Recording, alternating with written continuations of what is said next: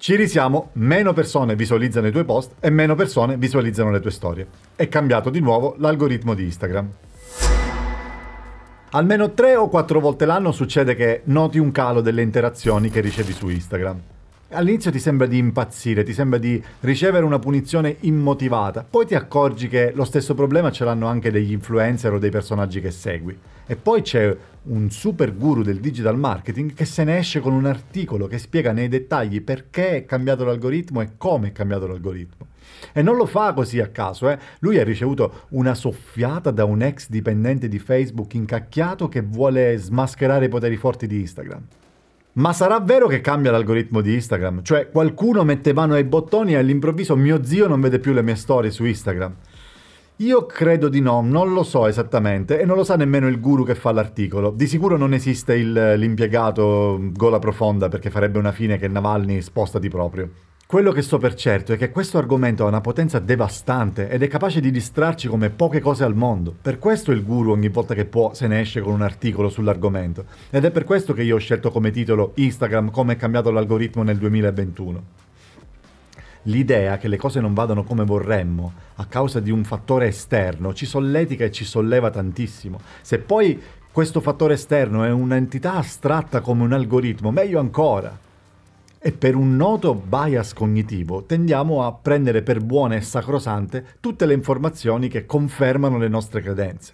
Quindi ogni volta che un finto guru se ne esce con un articolo sul come è cambiato l'algoritmo e come ti stanno tagliando le visualizzazioni e poi un influencer si lamenta del fatto che il tema margarina non prende più come prima, ecco che ci amminchiamo per citare Montalbano sul fantomatico cambio dell'algoritmo di Instagram. Ora, non voglio dire che l'algoritmo non cambia, anzi secondo me cambia continuamente. Quello che voglio dire è che dovresti guardare alla questione da un altro punto di vista, non dovresti basarti sui tuoi numeri o sui numeri dei tuoi beniamini.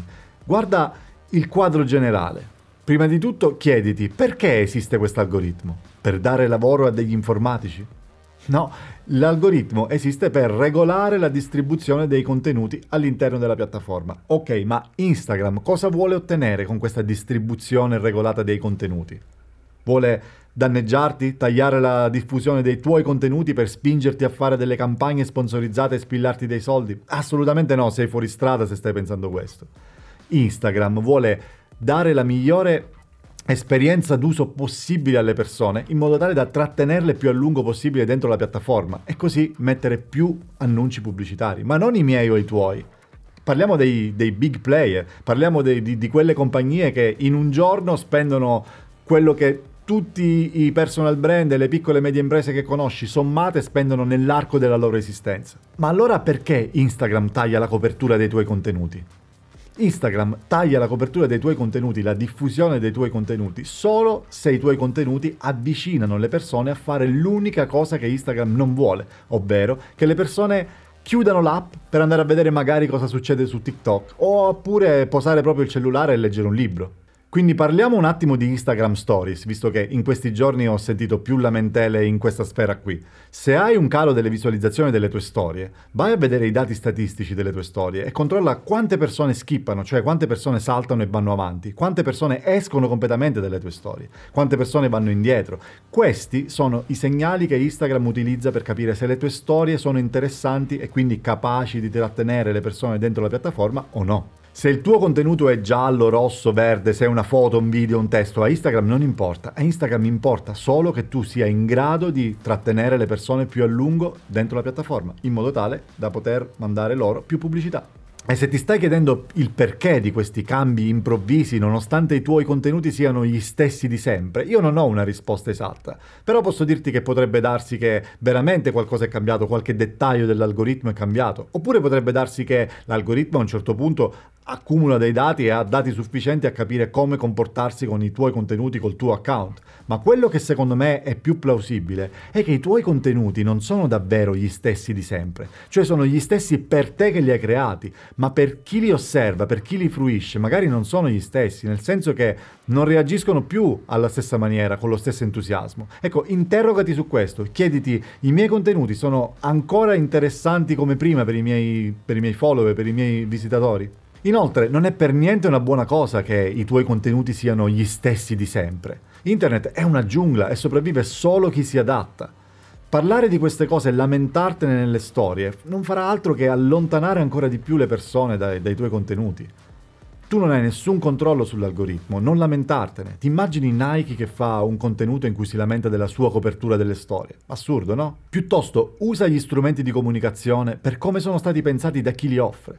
Per esempio, fare mille storie attaccate l'una all'altra non funziona, non ha senso, significa non aver capito come funziona questo mezzo di comunicazione e chi fa questa cosa è giusto che riceva meno interazioni, meno visualizzazioni.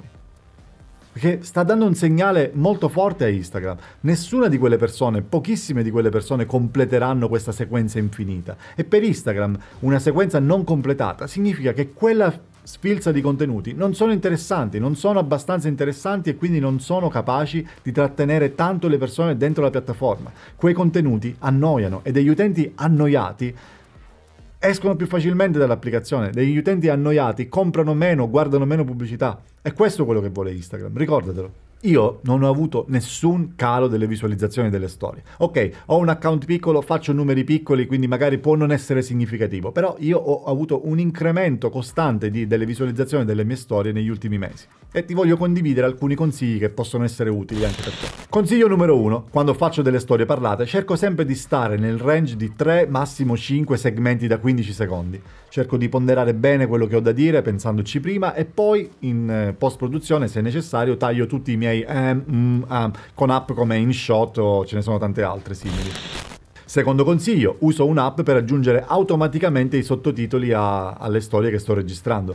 Le persone hanno una vita e spesso non possono utilizzare l'audio e quindi si trovano a vedere le tue storie, non sanno di che si tratta e saltano, skippano, vanno avanti e poi non, non ci tornano più, non tornano indietro. Invece i sottotitoli rafforzano moltissimo diciamo, il, il tasso di completamento delle storie perché le persone capiscono subito di che cosa si tratta e possono o ascoltarle, cioè vederle così anche quando sono impegnate e non possono utilizzare l'audio, oppure resta impresso in testa di che cosa tratta quella storia e se la trovano veramente interessante è più facile che dopo ci tornino e vadano a cercarla per rivederla. Terzo consiglio, quando faccio un discorso lungo di più di due o tre segmenti, utilizzo un elemento sorpresa, diciamo qualcosa all'inizio di ogni segmento in modo tale da svegliare le persone. In, uh, usando InShot applico un filtro diverso ai primi centesimi di secondo di ogni cambio, di, quindi ogni 15 secondi. Questo aiuta tantissimo il tasso di completamento delle mie storie.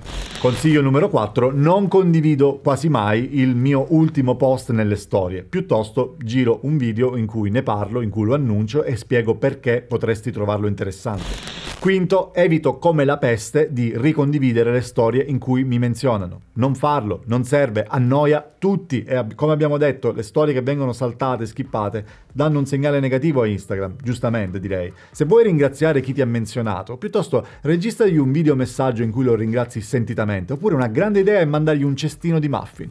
Per chiudere, ti consiglio di non entrare in loop vittimistici o complottistici che impattano negativamente sul tuo umore e sulla tua creazione di contenuti. Piuttosto vedi questi cali di visualizzazioni come delle occasioni per migliorare. Quando pensi di avere un problema con l'algoritmo, fermati a riflettere e cerca di migliorare la tua produzione di contenuti. È lì il problema generalmente. Bene, eccoci alla fine di questa puntata per me particolare, particolare perché in realtà quando ho cominciato a prendere appunti su questo argomento, quando ho cominciato a preparare questo episodio, mi sono reso conto che l'argomento poteva funzionare molto bene anche in video e così mi sono detto quale migliore occasione per decidermi a pubblicare il mio canale YouTube e così ho fatto. E infatti quello che hai ascoltato è fondamentalmente l'audio estratto dal mio primo video su YouTube. Per trovare il mio canale su YouTube, se vorrai seguirmi, ti basterà cercare Gorilla Radio, ma comunque ti lascio l'indirizzo nelle note della puntata. Grazie per avermi ascoltato e grazie se vorrai seguirmi su YouTube. Super ciao da Gorilla Radio.